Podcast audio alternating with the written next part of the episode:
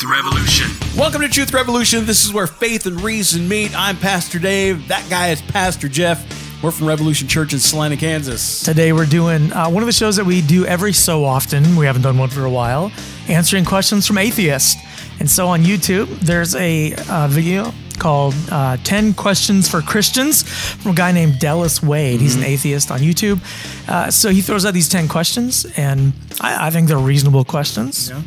So I think we're just we're just gonna go through and answer these. Is that okay, Dave? Yeah, I mean, that first one's really easy. When did you become a Christian? I actually think he's building a cumulative case here. Okay. What he doesn't know is that our, our answers are, are not going to make the case very cumulative. Right. Well, our answer is going to be totally opposite, right? well, they're, I think they're going to be one. different than he would expect, maybe. Um, so, I, I- so when, when did first question? When did you become a Christian? Well, I spent a lot of my life uh, believing I was a Christian. You know, uh, raised in a Christian home, and um, we went from church to church. We never stayed in one church, but I, I believed in Jesus. I did the sinner's prayer when I was nine, even though I really didn't know what it meant. But it wasn't until I actually went to prison and I met Jesus in prison. And when I came out, I believed that that because of my desire to um, to submit to God's authority, I mean, God directed my steps. He brought me here to Revolution Church, and and um, my faith has just grown since then. And I realized uh, several years ago that what I was, what I thought was Christianity way back when I was a kid, really wasn't. And so I had a lot of uh, a lot of misinformation that I believed when I was a child. So, what about you? I became a Christian, uh, and I, this is weird. I, I wouldn't affirm this in most people, but I will for myself. Isn't that weird? Yeah. Uh, that I became a Christian when I was three.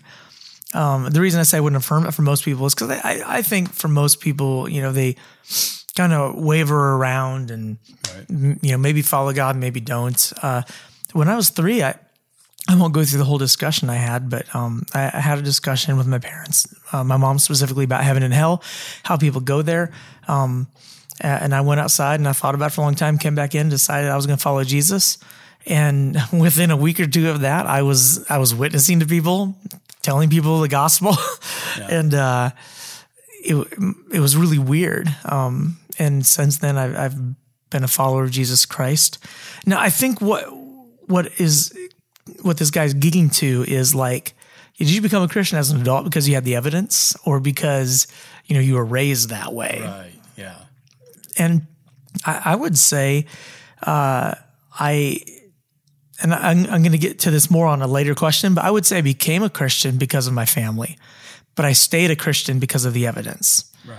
Um, I, I'll get to that more later. Is there anything else you want to add on that? No, I mean, I would say that uh, that what something you said earlier. Um, basically, I mean, I, I did. I, I really floundered a lot when I was younger. Um, you know, uh, when I graduated high school, and I I uh, just really kind of took over my own life. I got away from um, the Christian influences, and I really I started doing the partying and stuff like that, and you know, uh, lived a lot of stupid uh, moments in my life, and um, you know, that's how I wound up in prison. But uh, you know, I think um, we we did live kind of totally opposite uh, childhoods. So, Yeah. But okay, now let's go to the question number two. All right. what convinced you that the Bible is true? Now, see, later on, he talks about why do you think the Bible is true? And so I think here he's asking, like, what convinced you initially? Like when you were younger or when you first came to faith or whatever, what initially convinced you? And I would say initially, I was raised to believe the Bible is true. And again, my answer now would not be that. The reason I think it's true is different reasons now. Right. I agree. Uh, but I, I think initially that I was convinced the Bible was true because my parents uh, and my pastors told me it was true. It seemed to have power when I read it, and it changed my life as I studied it. I realized there was truth there that I could apply, and it affected me in real ways. Right, and I think I think that maybe to his point, uh, he's trying to think. It's like, okay, is it just a thing? I mean, are you just uh, raised that way, and now you all of a sudden believe? Look, um, I, my mother is very wise. Okay, I've been around very wise people, Um, and just because they believe in a, in a God that maybe you don't believe in doesn't mean that they're not smart people. And um, the way I was raised, it's like my mom did tell me, it's like the Bible is true. I was around a lot of pastors who say, yes, the Bible is true. And, um, but, you know, I didn't get a lot of questions answered because I I didn't go very deep with my faith until I was way into my Yeah. adulthood. So Right. um, but yeah, it, it, and you know, I would venture to say almost every Christian. Well, I wouldn't say almost every Christian, but I'd say a lot of Christians start out being, you know, I was raised that way. Yeah. And I believed that way up in, into high school until I encountered some Christians who believed differently than me. Yeah. Then I had to start studying the Bible. I'm like, well, what does it actually say? I, instead of just taking people's word for it. And then I had to realize, like, how do I even know this is true at all? And so I had to start studying that. And so high school was transformative for me when I went from just accepting it as true because people told me to realizing it's true because of the evidence and which we'll get into later. Yeah. All right. Number three. Number three is Were you raised by Christians? And if so, on a scale of 1, 10, 1 to 10, how much do you think that contributed to you becoming a Christian? Which, I mean, yeah, I mean, I think we kind of answered it a little bit, but you got anything? Yeah, I mean, I would just say he asked for on a scale of one to ten. Oh, yeah. How much did that contribute? And I honestly, I'd say like an eight. I mean, Yeah. if uh, well, I guess I can't say I wouldn't be a Christian if I wasn't raised that, with that family. But I would say the fact that I was eight out of ten that influenced me to be a Christian. But that's becoming a Christian, which actually I don't think is the important question logically. Right. I think the important question logically is not uh, what contributed to you being a Christian, becoming a Christian. What contri- the, the, the question is what contributed to you staying a Christian? Right. And for that, I believe Christianity is true. I believe in the factual evidence. I believe in the scriptures being from God, and I have reasons to believe those and personal experience with God. So, all those things have contributed to me staying a Christian. If I hadn't encountered those things, I, I don't see any reason to stay a Christian. Right. And I agree. Um, I would say I'd probably be around maybe a seven or eight um, because I just sitting here thinking about it. You know, if I was raised some other way, um, then, you know, that may have influenced me in other ways until I started encountering the truth of the Bible, if I ever did. Yeah. Um, but uh, yeah, because I was raised that way. When I when I, you know, when you get in trouble, you flounder. You're like, God, I'll never do it again.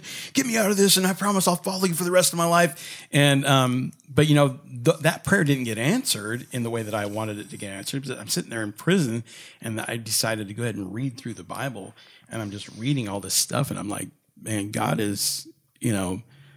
God is powerful, and, and I began to call out to Him, and it, but it wasn't until um, I got out and I and I got around uh, some really knowledgeable Christians that I really started getting a lot of my questions answered that really solidified my faith. Yeah. Cool. So, um, next question is Is it possible for someone to believe that they have a relationship with God when they do not? And if so, how do you know that your relationship with God is real? Well, I mean, of course, it's possible for someone to think they have a relationship with God when they don't. It's possible for people to think they have a relationship with me when they don't. Right. I mean, That's true. that people, especially because I'm on, I'm on stage and stuff, like people who've never met me or talked to me in my life will come up and be like, Hey, what's going on, man? And Yeah. I'm like, I don't know you. you know, and the really, really odd thing too about that is, is like being uh, like in this kind of setting on, on the radio, uh, because I I spent year uh, many years doing radio Yeah. before I got locked up, and um, that is so true. I mean, you go out into the public. And people that you've never seen before think they know you because Yeah. you talk to them on a daily basis. Yeah, and you share your personal life. You Yeah. tell them all this stuff. And so similarly, God has given us all this information in the Bible. Like we've experienced him, but like, yeah, you can absolutely think you have relationship with God when you don't. Right. Um, in addition to that, I mean, the scriptures even talk about it. Uh, especially, there's people called false prophets. You know, First John four, dear friends, do not believe every spirit, but test the spirits to see whether they are from God, because many false prophets have gone out into the world. First thing he says, don't believe every spirit. That's not like ghosts and stuff. That just means like false teachers, you know, the, the spirits and the people. Don't believe false teachers. He says, this is how you can recognize the spirit of God. Every spirit that acknowledges Jesus has come in the flesh is from God, but every spirit, you know, every person that does not acknowledge Jesus is not from God. That is the spirit of the Antichrist. Okay, so this doesn't mean that anyone who says, "Oh yeah, Jesus came from God," means they're good. That's that's not what it's saying. Uh, John, who wrote that part of the Bible, he wrote this letter. He was writing to people who had a very specific problem. There were a group of people who were saying, "Hey, Jesus was God, but he didn't actually come in the flesh." Right. And so John's writing them. He's like, they have to say Jesus came in the flesh. And so John says, if you don't agree with that, then you're from the devil. okay. So these people didn't really know Jesus, but they thought they did. Uh, they say Jesus didn't have flesh; he just borrowed a body. So John's saying, look, uh, and if they don't believe that, then they're not really they don't really know the true God. This is what he says in verse six: "We are from God." Who's he talking about? He's talking about the apostles, yeah, right. right? Him and the other people who knew Jesus. He says, "We're from God. Whoever knows God listens to us. Whoever's not from God does not listen to us." This is how we recognize the spirit of truth and the spirit of falsehood. Okay, he says, we, us, the apostles, like, they knew they were writing stuff that the church would consider scripture, right? The, the Bible's not, huge misconception that clears up lots of stuff for people. The Bible's not some book that was like, oh, came from heaven, like Right. with beams of light shooting out mm-hmm. of it. Like, it was the apostles, these close followers of Jesus Yeah. who knew Jesus, Eyewitnesses. eyewitnesses to the events that happened, who had done some miracles, and the other Christians knew, yeah, these guys were appointed by God. Right. And when they would write a letter, everybody go, whoa, they wrote this. That's a pretty big deal. We better keep that. So when John says, hey, these people don't agree with us, they're wrong. You don't even know God. What he's saying is, we knew Jesus. Right. Yeah. We knew him. you don't know him. Yeah, and that's the that's uh, the point that I was going to make um, is that uh, these the letters that they write come from a very personal knowledge of who Jesus was. Yeah. and even the stuff that they wrote down in the Bible, man, um, they spent more time with Jesus that would fill way more volumes than what than what they put in the Gospels, right? Yes. and so they knew Jesus intimately, and. Uh, when you get somebody from the outside saying, "Well, I don't think that Jesus was the way he was," you know, um, yeah, trust me, the people that spent the most time with him would know. Exactly. And so he says, We are from God. And this is verse six. And he says, Whoever knows God listens to us. Right. So, like, how do we, so then the second part of his question, how do you know if your relationship with God is real? Well, I, I would say the main question is, do you listen to what the apostles said and do you believe it? Like, if, if you believe what scripture is saying, what these apostles wrote down, and you're genuinely making the effort to get to know God, then you have a real relationship with God. I forget who it was, but someone said this quote, and it's just fantastic. Everyone is as close to God as they want to be. Right. Everyone. Like, if you don't want to be close to God, then you're not. You are as close to God right now as you want to be. And as long as you're believing the scriptures and putting in the effort to know God, I believe your relationship is real. Now, some people are false teachers. They don't have a real relationship with God because they don't want to know the true God. They want to believe some crazy stuff about, you know, whatever. God's going to make me rich or God's going to uh, whatever false motive you're going to insert in there. yeah. But they want to believe these whack things instead of the, the real true God. All right. Question, question five. There are tens of thousands of denominations of Christianity. They all disagree on either doctrinal or theological issues, many of which are seen as essential belief or action uh, for one to gain salvation. How confident are you that your denomination is the correct one?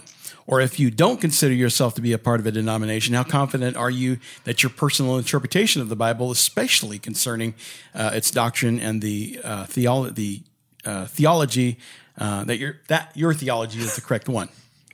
Okay, so he wants to know about our denominations. Right. I think essentially this question comes down to the story of the thief on the cross. Okay, st- stick with me for a minute. Okay. There, Jesus was on the cross. He was dying, paying for all our sins. Right. He was taking the punishment that we deserved from God while he was on the cross. There. There's a guy next to him or near him on a cross as well, and he said, "Jesus." You know, and he, then he says, "Hey, we're I've done wrong. Jesus has done no wrong." He goes, "Jesus, remember me in your kingdom." And Jesus says, "Today I tell you the truth, you will be with me in paradise." So what we see here is a story of a guy getting saved, right? Right. This guy's now going to go to paradise or heaven uh, eventually, and all- what we see here is a recognition of I'm a sinner. God exists. Jesus needs to forgive me, and I can't earn my way to heaven. Right? That's essentially Yeah. those four things are right there in the story of the thief on the cross, as guy who got saved in the last minute of his life. That is what some people like C.S. Lewis will call mere Christianity. Those are the essentials of Christianity, and the question that is being put forth here makes it sound like there are so many different Christian denominations as though there's different Christian religions. That's Right. not That's true. not true. No. That's not true. There's different denominations, there's different styles, there are some different beliefs, but on the essentials, we are all unified. Yeah, and that, and that is an important point to make because when we get together with other Christians, even when they're not in our denomination, we celebrate those things that we have in common because those things are the truth. Yeah. and those are the things that make us what make us Christian. Now, if there is somebody that that didn't believe in the core parts of it, they can't really even call themselves Christian because Jesus himself is like uh, he acknowledged i lived i died i rose from the dead and and i died for your sin and i'm god. If you don't believe those things then you can't really call yourself a christian Right. I mean, we can throw the Trinity in here too. Uh, that just wasn't part of the guy's experience on the cross. But we can also throw the Trinity Yeah. in there, just something that all Christians believe. Um, C.S. Lewis uh, wrote a book called Mere Christianity. The whole idea is mere Christianity, like the the basics, like the super basics. Uh, this, and he's talking about why he wrote the book and why he gave these talks. This is what he says. Will you read that, Dave? says i that i offer no help to anyone who is hesitating between two christian denominations you will not learn from me whether you ought to become an anglican a methodist a presbyterian or a roman catholic this omission is intentional even in the list i have just given the order in alpha is alphabetical there is no mystery about my own position I am very ordinary. Uh, I am a very ordinary layman of the Church of England, not especially high, nor especially low, nor especially anything else. But in this book, I am not trying to convert anyone to my position. Ever since I became a Christian, I have thought that the best, perhaps the only service I could do for my unbelieving neighbors was to explain and defend the belief that has been common to nearly all Christians at all times. And that's mere Christianity, Right. Right. There are things that all Christians at all times believed, like the the Trinity. That I'm a sinner. Jesus exists. Jesus is the one who forgives me. I can't earn my own way back to God.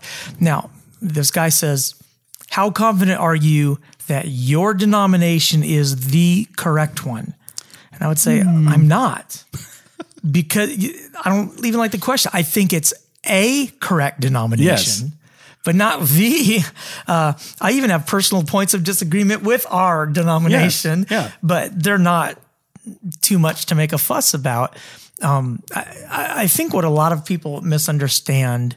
Um, some of them, even inside Christian Christians themselves, misunderstand about denominations and church beliefs, is that they they think it's this all or nothing um, equation Right. where you either have to believe everything the church has told you or everything the denomination says or you can't be part of it. Right. or a denomination um, has can only get along with another denomination if they totally agree with each other on everything. And that's just not true. We we recognize there are fundamentals to the faith and then we recognize, recognize there are secondaries.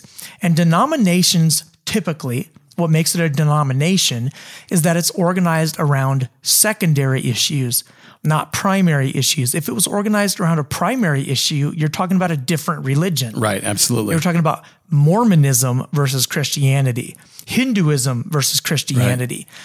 Now, I, you, we might even separate these into to bigger things. Like you have Catholicism and Orthodox Christianity and Protestantism and Anabaptism. Like those are like the main streams. Right, yes. You might say those are secondary issues. And then inside, you like Protestantism, you've got evangelicals. And those evangelicals, the reason there's denominations in there are all like tertiary issues. Right, yeah. Right. Like our denomination's really big on the peace position.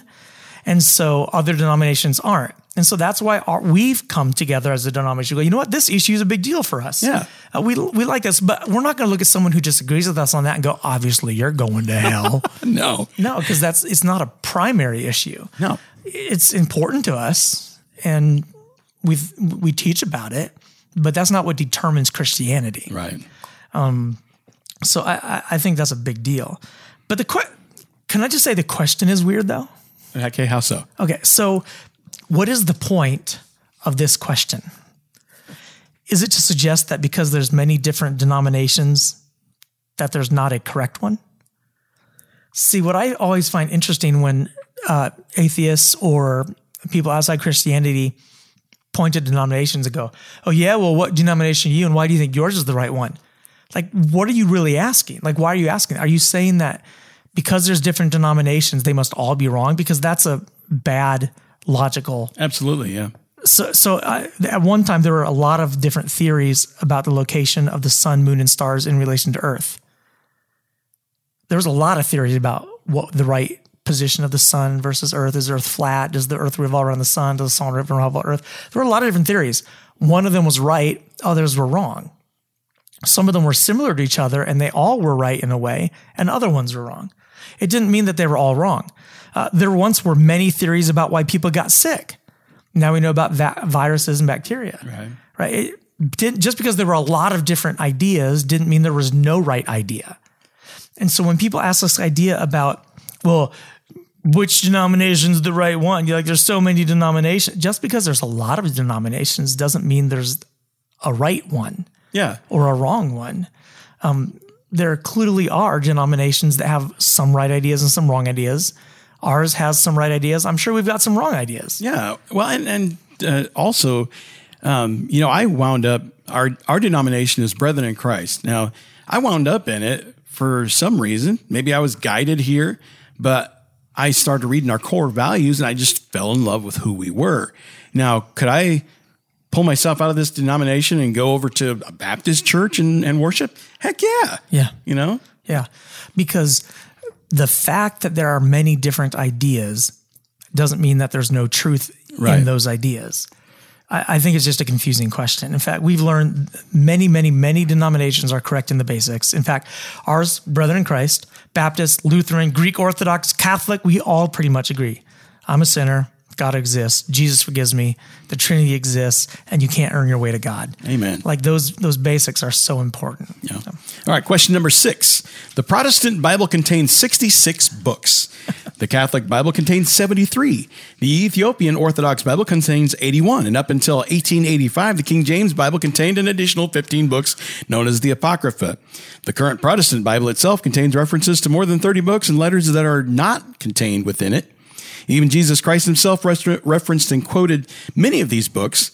There have been Bibles which have included many additional books or excluded many popular books due to dispute among Christian scholars. I don't know if it's true that Jesus quoted many of them, but Right. I, I get his idea. Yeah. The other books are quoted. Yeah. Okay, go ahead. All right. Altogether, there are hundreds of Jewish and Christian books uh, that at some point, by some people, have been considered to be inspired by God. A, how do you t- ter- determine that the books in your Bible are inspired by God? And B, how do you determine that the hundreds of books that are not in your Bible were not inspired by God? Okay, so you, uh, this is we, we talk about this so much. Um, I mean, you can go to truthrevolution.tv and you can find out so much information about how we got the Bible the way it is. It would take you days to get through it all. Right. Um, well, I'll give you an overview here, but of course, what's interesting, he, he brings up the difference between the Protestant and Catholic Bibles. That's fine. I'll talk about that. He brings up the Ethiopian Orthodox Bible, which is the one exception of all Right. Christian denominations in the world. Like it, it's the one exception that has different books. Um, but I will say, like the 66 books in the Protestant Bible that we use is accepted by every church in the world. Right. Okay. So the, Yeah. There are these 66 books. Every church in, in the entire world, every Christian church in the entire world accepts these as the word of God. So that's where we're going to start. And the second thing we've got to say is, again, it wasn't like, oh, these fell from heaven with a beam of light and Right. brought to us by an angel. Like, what is the Bible? It was writings from the apostles and prophets that they wrote down, and we went, wow, we better keep that. Right. So some kept other books. Some churches kept more than others. Um, what is first let's just talk about the apocrypha okay well actually let me first talk about the ethiopian orthodox okay. bible i don't get to talk about this one very often i'm not going to spend a lot of time on it because it's the one exception but um, they they have these books um, pseudo, there's pseudographic uh, i can't even say the word right now it just left my brain um, pseudo uh, fig, anyway i'm done with it pseudo graphical books uh, i can't believe i lost the word anyway you can google it and laugh at me later um, but these books, uh, by and large, are not books that most Christians said were from God, but they're by and large books that Christians went, "Oh, that's interesting. We should we should know about these." Yeah. Uh, and they've incorporated them into their Bibles. Um, and I don't even know if they treat those books with the same authority as they treat the other books. Um, I actually tried to do a little search and see what they said about him, uh, and, and I don't know. Yeah. So, so would you kind of equate that to um, look, you got a bunch of books on your shelf there, um, and so, but but you uh, learn out of the Bible. You consider that to be uh, the what uh, God's word, but sometimes somebody writes a book that that covers something in a really good light, and it brings things out. And uh, some of the authors that you read just have written really good books, and you want to, you'd be like, "Hey, man, I would suggest you read this book." That yeah. doesn't mean that it's divine. Yeah. You know, but it does mean, hey, that's a good book. You think maybe that's something that they did was they included all these other books that might uh, be uh, nice side reading. I, I, would say that that's how we as Protestants treat the Apocrypha mm-hmm. and some of the books from the Ethiopian Orthodox Bible. Um, I, I, think they treat them a little bit higher than that, okay. not necessarily as high as other scriptural books. I, I, don't want to say too much about it, but um, but yeah, it's we definitely see those books as like, yeah, they're probably more, you know, more important than some other books you could read, but they're not to the level of the Bible. Right. Um, so let's talk about the Apocrypha. By the way, if you go to truthrevolution.tv and just search for Craig Blomberg, B L O M B R E G, we did a show with him. We talked about mm. the Apocrypha. Uh, but it's 14 books written between 200 um, BC and 100 AD. We don't include them because the early church fathers didn't include right. them. The earliest Christians didn't include these in the Bible. Um, the Jewish teachers didn't, they rejected them. Um, there's some heretical teaching in them, like praying for the dead. That's not any other part of the Bible. Right. That's another reason they rejected. Churches didn't accept them until hundreds of years after they were written, and they're not inspired by God. Like First Maccabees even says it's not inspired by God in the book. Right. And so, uh, what's super interesting is they were added. The apocryphal books were added in 1546. Okay, most of the Bible was compiled and agreed on by 100 AD. Okay, these were put together, put in the Bible in 1546, which is interesting. That's just 29 years after Martin Luther caused a huge reformation because he said, "Hey, uh, the church is talking about things like praying for the dead, and that's not in the Bible." Well, he said that, and then they're like, "Yes, it's in the Bible. yeah. Look." so I, you know, I think that's a problem, right? Yeah. Um, how do we determine what books are in and out then? Well, we've gone over this so much. Again, just go to truthrevolution.tv and start looking through old shows. But again, the incorrect view is that we determined the canon. right, yeah. We determined the Bible. It's not true. We've discovered which writings are from God. And as the apostles write, and we go, whoa, that was from the apostle John, and this is powerful. That's good uh, you know, Norman Geisler came up with this list. We're running out of time here, so I want to read these really fast. The church is the mother of the canon, wrong view. We're the child of the canon. Because of the Bible, the church exists. Uh, some people say the church is the regulator of the canon, but we're not. We're the recognizer. We realize that something's from God. We didn't decide it. He, the church is the master of the canon. No, the real uh, view is that we're the servant of the canon. So we didn't master it. We didn't say, these views are going to go into the Bible and these aren't. We we said, well, these writings seem to be from God because they're right. from the apostles. They wrote them. They were proven by God because they've done miracles, and whatever they wrote, that's what we're going to do. Right. And so it's very different. All right, we got three more questions here that we're going to do. Uh, get over to truthrevolution.tv if you're listening on the air to make sure you get the rest of this show. We got questions about the earth being flat and the global flood and how do we know the Bible is true overall, things like that. So, truthrevolution.tv also, they should come to Revolution Church on Sundays. Right. You can check us out live.revo.church if you're afraid to step into the church. Hmm. That's right. Uh, to begin with. So And we're check us out recording this show March 3rd, 2021. And at this current moment, our service times are 8.30, 10 o'clock, and 11.30. But they're prone to change. So go Right. over to revo.church and you'll find our current service times. That's revo.church. And like Dave said, you can watch us live online before you come in person. Yeah. So why not? Live.revo.church, Sunday mornings, 8.30, 10 o'clock, and 11.30 as of March 3rd, 2021. All right, we'll be back right, be right back. TruthRevolution.tv for the rest of the show. Truth Revolution. And we're back. We are answering yet again another list of questions asked by an atheist. All right, number seven. Number seven. Many times the Bible refers to the earth as being flat. The sun is orbiting the earth and the sky as being a dome, as well as the earth sitting on pillars and being stationary. Christians typically don't believe that the Bible is being literal in these instances. A, do you believe that the creation story in Genesis is also an instance where the Bible is not being literal? Or do you believe that it is a literal account of the creation, creation of the universe? And B, if so, how do you determine that the Bible is being literal in this instance and not in the other examples? Okay. Dave, what happened this morning um, just after it finished being dark? It got light. And what do we call that? Sunrise? We call it a sunrise. Yeah. Did the sun literally lift up in the sky? It came right up over the horizon. It's unexplainable. Weird how we use this word sunrise and sunset to describe something that we see, right? We're describing what we see, not what is scientifically accurate. Right. Because the, the sun actually didn't go up or down. We just revolved. Right. And so uh, the uh, when when someone starts to criticize the Bible as describing the sun orbiting the earth, um, I think that's funny because the the writers of the Bible describe from a human perspective the same way we describe from a human perspective. Uh, if they said, we're writing a science book, and here's how the world works Right. and the universe works. The sun revolves around the earth, and, but they never said that. It's not what they said. In fact, um, it doesn't really talk about the earth being flat. It talks about the earth being a sphere, in fact. Yes. Um, it doesn't really talk about the sun orbiting the earth. I, I've never seen that. It talks about the sky being a dome. That's not true. Uh, it talks about some water, uh, a liquid type thing being around the earth, which honestly sounds an awful lot like an atmosphere to me. Um, so, you know, he goes on, he says, Well, do you believe the creation story is literal? Well, that that depends what you mean by literal. Do I believe it's literally true? Yes. Do I believe that everything there is to be taken in a wooden fashion? No. No, I I don't.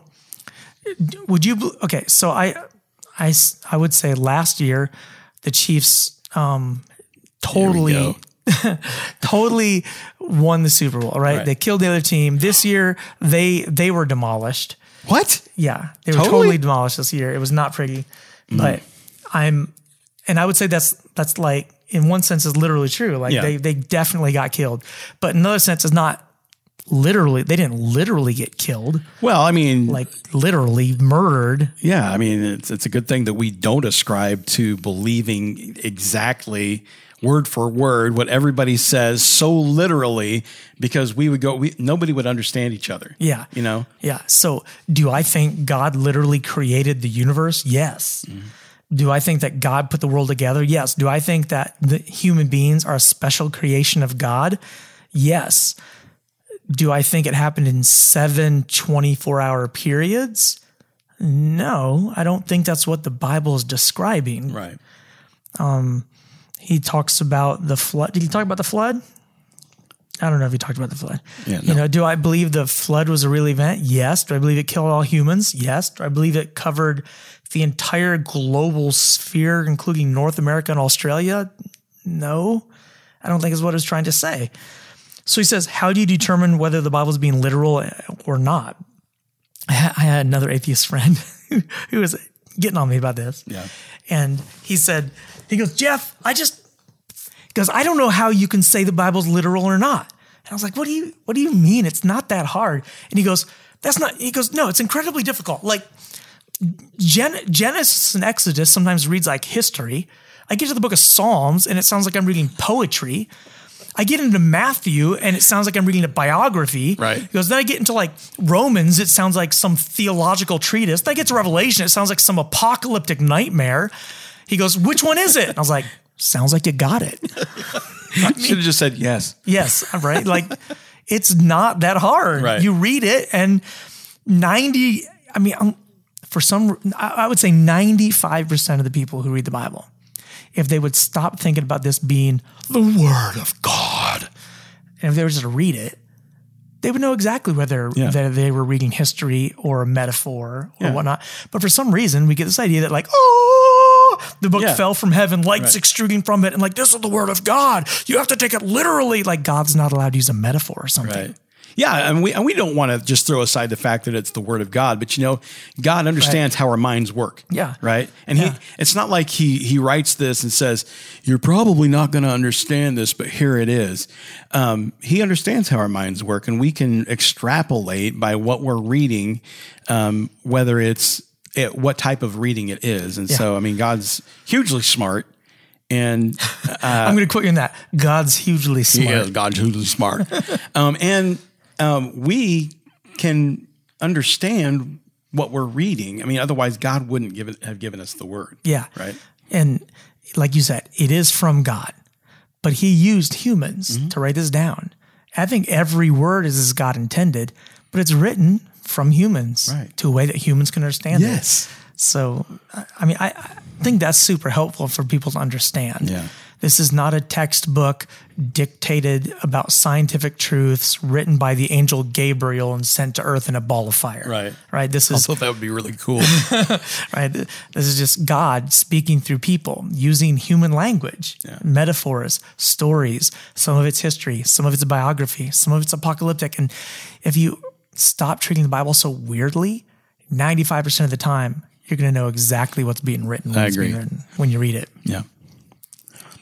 All right. Um, so we want to talk about prophecy, statistics. You number Stuff eight. like you want to read question number eight? Number eight. Oh, sorry. Yeah. Okay. Number eight. Hey, there it is. In your opinion, what are the three best proofs that the Bible is true? And just to clarify, I'm asking specifically for proof of the Bible, not a the, not theism. Okay, so he doesn't want Kalam cosmological argument, teleological yeah. argument. Yeah. He just He- wants to know about the Bible. How do we know the Bible is true? And he says Mm-hmm. the three best proofs. Okay, three best proofs for what exactly? I wish I could ask him. Because he says the three best truths that the proofs that the Bible's true. Does he actually want the three best proof, proofs that the Bible's true? Or does he want the three best proofs that it's from God? I mean, I know that if it's from God, it's going to be true, but he's really Right. asking two different, those are two different questions. I'm just going to try to mold them together. Maybe what are the three best proofs that it's a true book from God? Maybe Okay. is kind of what he's getting at. I'm, I'm- and then I personally like the cumulative case. So I like to give like nine or 10 things. And by the time you get done, you go, wow, that's got to be from God. Right. What I would But- say is any kind of truth that you could spit out there, Jeff, that is a proof of anything in the Bible, I think would go towards that. Probably. But I, I think if I have to limit it to three, like he asked, I would limit it to three things mm-hmm. prophecy, statistics, and Jesus. Okay. This is how we know it's true, how it's from God and true. First of all, prophecies. The Bible contains numerous detailed and specific prophecies, things foretelling the future, sometimes far in advance, and it's detailed, right? You get prophecies from other books like the Hindu books, and it's like, there will be greedy people. Well, that- Really? that's true. Oh, Good you know- prophecy. you get pro- prophecies from Nostradamus, like a beast will take his place in a scenical play. Like, what is that? What does that mean? But then you get to like Daniel 9 in the Bible. Okay. Compare those non Christian prophecies to biblical prophecies. And you get to Daniel 9, 9, and it says, the temple will be destroyed. The temple is destroyed. It will be rebuilt. And then the Messiah will come and die exactly 483 years after the temple's rebuilt. That's It's pretty specific. really specific. Right. The temple's gonna be rebuilt, and then 483 years after that, the Messiah is gonna come and die. Like that's really, really stinking specific. Yeah. Uh, you you have Jesus, who in the year 30 or so AD prophesies that the city of Jerusalem is gonna fall and the temple will be destroyed. The temple that had stood for 500 years. Right. He says, and it's going to happen within this one generation. So Jesus says, within one generation, this 500 year old temple is going to be destroyed and the city of Jerusalem will be sacked. And it happens. Right. Within He- that generation, yeah. Within that, gener- eh, that was detailed. Uh, Psalm 22, 18 even prophesied that people would gamble for the Messiah's clothes, like It while he was happened. dying. Mm-hmm. And I mean, you, you get biblical prophecies and they're told far in the future, very detailed, very clear. And it's like, wow, with, without God, that, that couldn't have happened. right, absolutely. So that's prophecy. Second reason I think the Bible is true is statistics. Okay, so we give this eh, all the time. Right. The odds of you winning a state lottery, going home to find you just had twins, then dying on a bus ride to another state where you win that state lottery also. And when you phone home, you realize that your wife just had quadruplets. Never mind, you already did. Right. Uh, and when you go outside to rejoice, you see a serious, the world was hit by a seriously damaging meteor from outer space all in the same day. Um, that is about, the odds of that happening is about one in 10 to the 38th power. Right. In other words, impossible. You are never going to win two lotteries on the same day that you have quadruplets and twins and die in a bus wreck. That's not going to Right. happen. Okay. So that's one in 10 to the 38th power. The odds that you could fulfill 48 of the 400 prophecies of the Messiah, one in 10 to the 157th power. Now, we've done this on a lot of shows. I'm giving you the super quick version. But the difference there, one in 10 to the 38th, winning the lotteries and all that, versus the Messiah stuff, one in 10 to the 157th power, that's 119 zeros. That's huge. Do you know how many zeros that is? If we express 10 to the 119th power in millimeters, that wouldn't just stretch to the moon, and that wouldn't just stretch to the end of our solar system. That actually, in millimeters, 10 to the 119th power would go beyond our known universe and back over a hundred times. That's some math right there. Okay. man. That's Like, crazy. If you believe for a fact that you can't win two lotteries, have quadruplets, have twins, and die in a bus wreck on the same day, like that's statistically impossible, then you should be a Christian Right. because there's no way Jesus did that on accident. Amen. Uh, you should go to the our other our website for more on that. And then the third reason um, I believe the Bible is is Jesus. So you, you get Jesus, and we have historical confirmation, secular confirmation of his death, uh, and that people believed in the resurrection and gave up their lives to follow him. And what do we have from the life of Jesus? He confirms the Old Testament as from God right? We have multiple quotes from Jesus saying, It is written, right? Meaning, this is what the Word of God says. So Jesus himself confirms the Old Testament is true. Then Jesus says, I'm putting these guys in charge. Holy Spirit's going to come. He predicts the New Testament. And so he confirms the old, he predicts the new. This was given to us by Jesus. And we say, hey, because Jesus said it, I believe it because Jesus lived, died, and rose from the dead. Some would say that's circular reasoning. The reason it's not is because we have evidence that Jesus lived, died, and rose from the dead. It's not just what the Bible said. Right. Right. You have people who gave up their lives, changed their cultures to follow Jesus because they saw him risen from the dead. And this is the same guy that said, This writing is from God. So because someone rose from the dead and said it, and those other people were willing to give up their lives to say that he rose from the dead, and they were actually put to the death, right? 11 of the 12 apostles were put to death for following Jesus because they wouldn't recant. They all said Jesus really did rise from the dead, and numerous others. Uh, yeah, we, I believe that. I believe Jesus rose from the dead. So, Yeah. all right. All right, number nine. A, is it better to avoid criticism and to silence critics, or is it better to engage with critics and to refute criticism? And B, which of these two options do you find to be the approach that most Christians take? What do you think, Dave?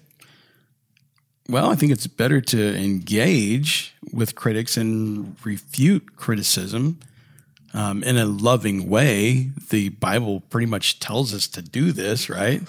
Um, I don't think it's ever at all good to avoid talking to somebody about the Bible because um, lives are at stake. I mean, eternal life is at stake, and um, nothing gets done that way. And your purpose here is to is to serve God, and so we serve God, and we confront lies, we confront, uh, you know, wrongs or confusion because we don't want there to be confusion. We want everybody to be totally knowledgeable about who Jesus is and why you should believe in him.